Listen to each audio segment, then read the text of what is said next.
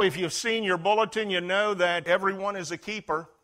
And that's what we're preaching on today. And we're going into the book of John, chapter 17, verse 11. This is a verse of scripture Pastor Steve used in prayer meeting, and all of you were here for that, and I just am repeating that. Now I no longer am in this world, but these that are in the world, and I come to you, Holy Father, keep through your name those whom you have given me that they may be one as we are one. He says, Keep them together. Let them also be joined together as you and I are one. Father, I pray today that you would anoint us. Pray, God, that you'd move in our hearts and stir us with your power and with your love. And Father, we'll just thank you for it in Jesus' name. Amen. I got a lot that I want to say, and I'm going to try to say it quickly. It's been about, oh, many months now. Greg was teaching on a Wednesday night and he said something, and let me just issue this warning to you. Never come to church and clam up and think I've heard it all. I've been church all my life, raised in church, and there's always something new to be discovered. And Greg was up teaching, and he said something that really struck a chord. I've been carrying it, letting it marinate all the way through until today. And he made this statement. He said, We have no choice when it comes to choosing our brothers and sisters. Now, you can choose your friends. Some of you choose your wife and choose your husband, and, but that choice kind of dissipates. It may go wherever.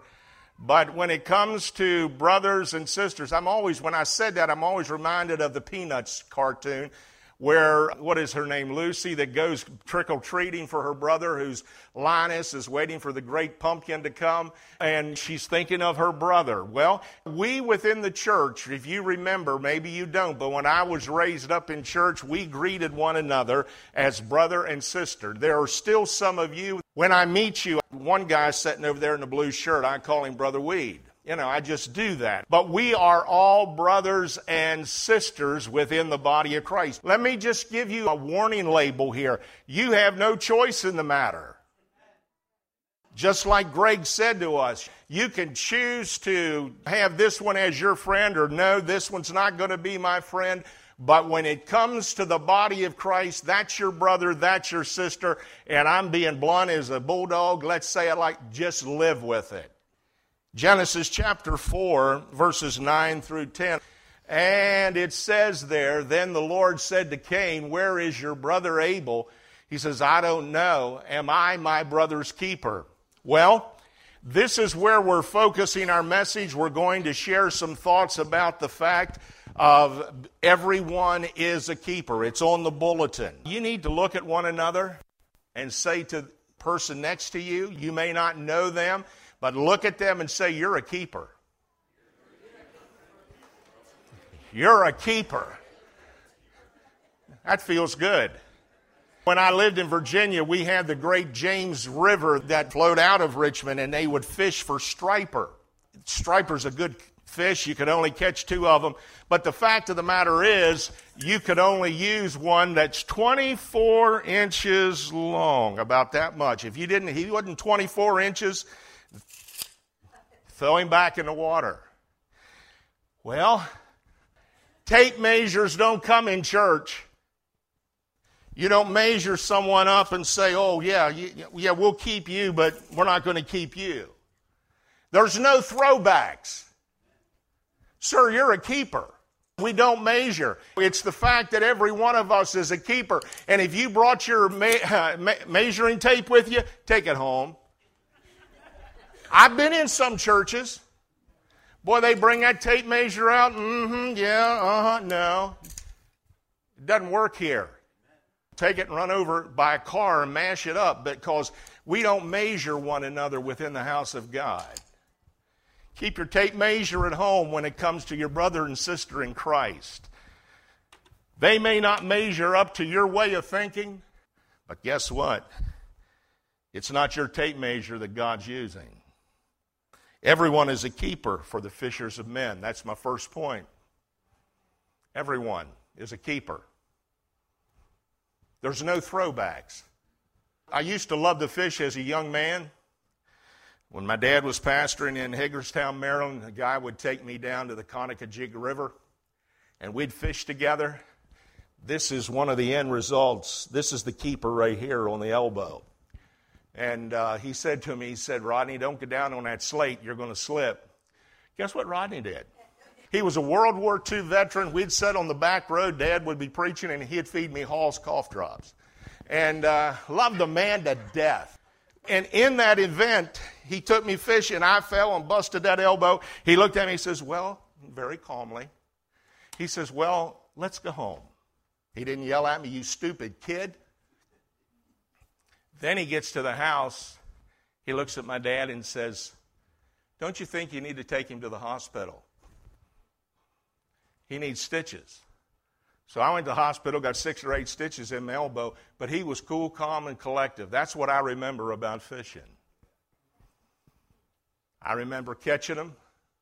Wasn't too many I'd throw back. But I know within the body of Christ, I look over this congregation today and there's not one of you that I'll throw back. The devil wants to throw you back, but God doesn't. Everyone is a keeper. It is the Father's place to clean and correct. You catch them, He cleans them, He corrects them. Not me and not you. Today, I'm only warning you, but it's the Father's place to correct you. That's the office of the pastor to give warning and give you direction, but I can't correct you. Only God can. I get a little troubled when I'm within the Church of Jesus Christ and I look around and see people that make themselves a deputy to God and try to bring law and order to people's lives. I'm going to be very transparent with you today. I have a hard enough time with Rodney. I can't even fix Rodney let alone trying to correct and fix you. Let God do His work and do it perfectly within each and every one of our lives because everyone is a keeper. Everyone is a keeper in the face of deadbeat brothers and sisters. You didn't see that one coming, did you? We have within the body of Christ, maybe not in Lighthouse, but we have within the body of Christ deadbeat brothers and sisters.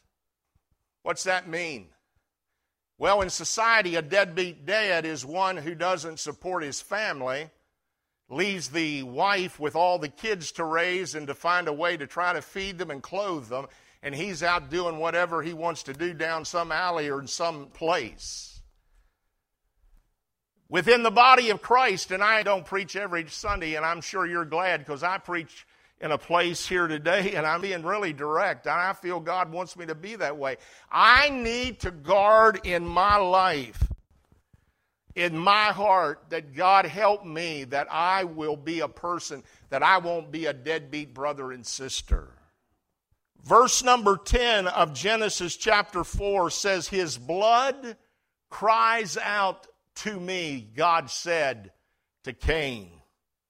I've written down, I pray that when I stand in eternity, no one's blood cries out because of me. Finger is pointed. I'm not serving God today because of what you did or didn't do.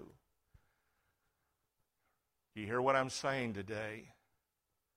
You think, oh, maybe you're just pulling this out of the air. No, if you look in 1 Corinthians chapter 8, verses 10 through 13, Paul was so conscious of this, he said there, for if someone with a weak conscience sees you and with all knowledge eating in the idol's temple, won't that person be emboldened to eat what is sacrificed to idols?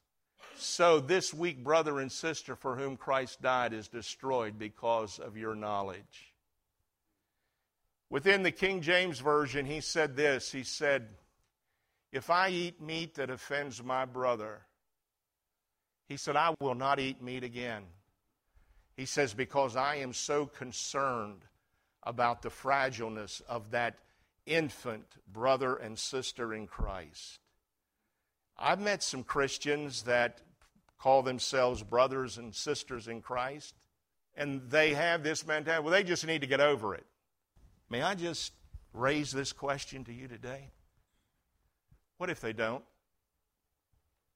How's that going to square with God?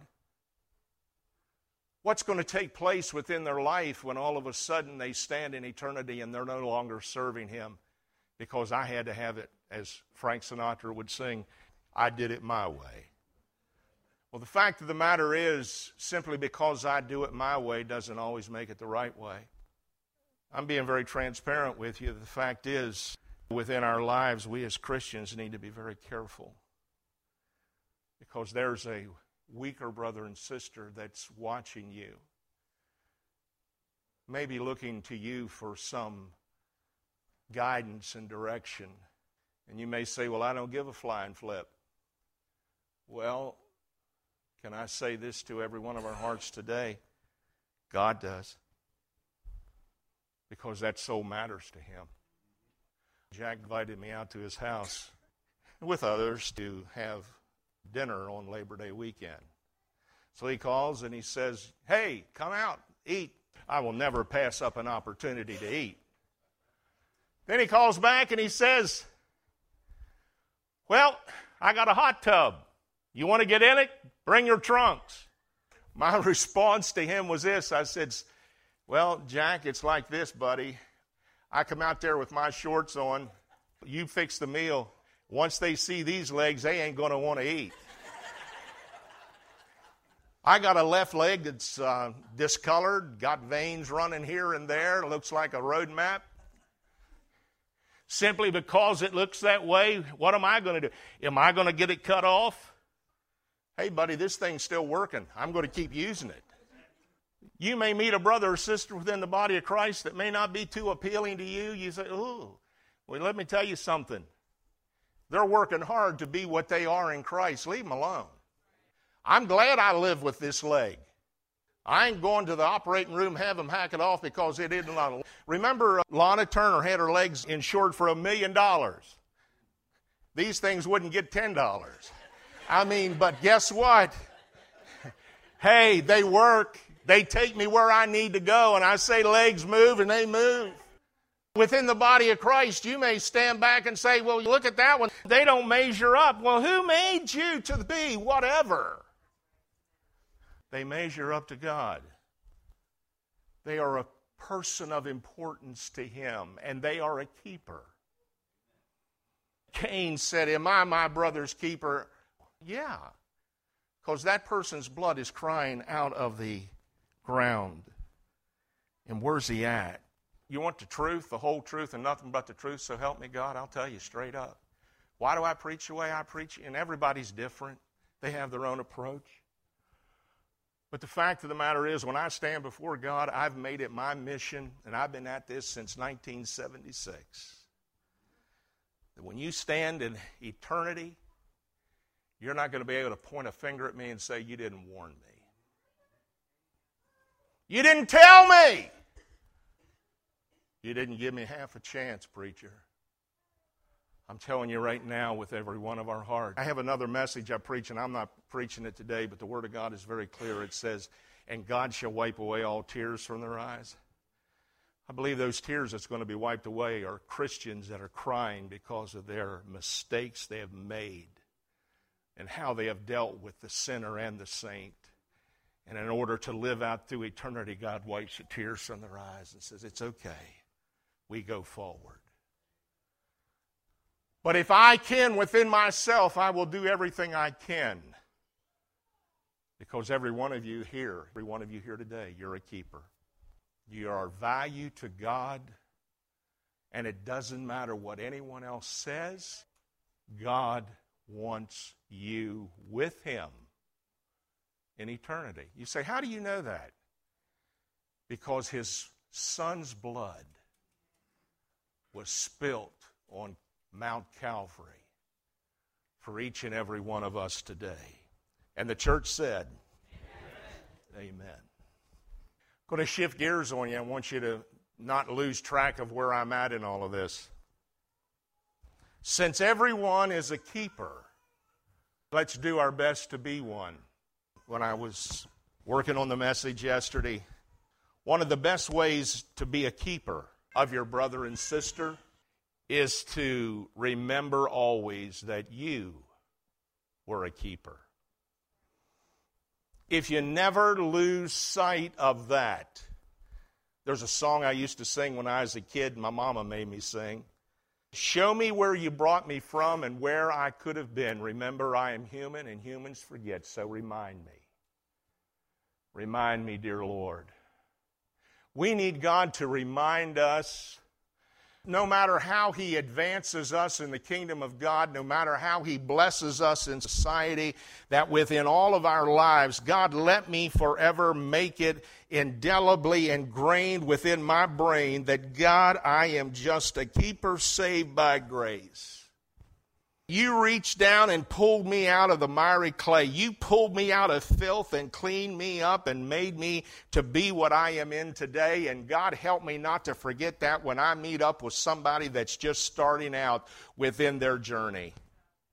Because they look the same way coming out of where they are, but we tend to forget that. We tend to look at where we are, and they haven't got there yet. I'm going to date myself. Years ago, when someone got saved, partic- I, and I never understood this. Whenever a woman would come to the altar to get saved, there'd always be those Pentecostal watchdogs. Meet that woman before she got to the first pew and tell her the earrings, the rings, the makeup, the length of your dress, this stuff's got to go if you're going to be us. Brother Byler came to somewhere to speak in Potomac District. He was down in Virginia Beach.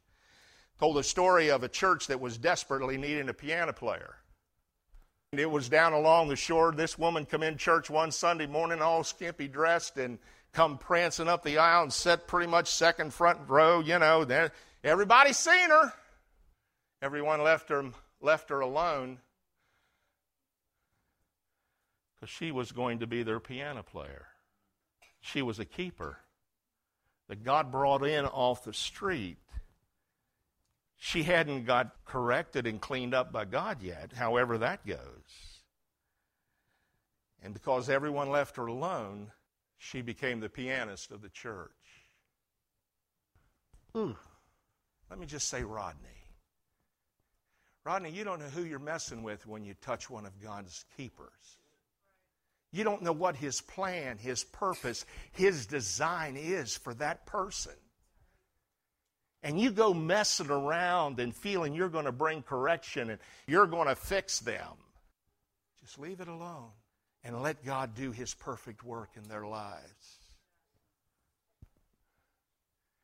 And the church says, Amen. Amen. If we're going to be the best keeper, we need to always remember that we were a keeper. What's a keeper mean in the Hebrew? The Hebrew means a keeper is one who stands guard. That person is guarded. I'm going to be your keeper, I'm going to guard you. I'm going to do my best to keep anything coming in. I'm going to stop it. I'm going to be through prayer, through encouragement, through whatever it takes. I'm going to be there on my watch guarding you. The other definition of that is to protect. I'm going to do my best to protect. I learned this off of a Hallmark movie, so don't feel too bad about this. This love story between this guy that was a fireman and anyway, this lady. And out of that, it was the firemen say, two go in a fire and two come out. You never leave your buddy in the fire. You rescue.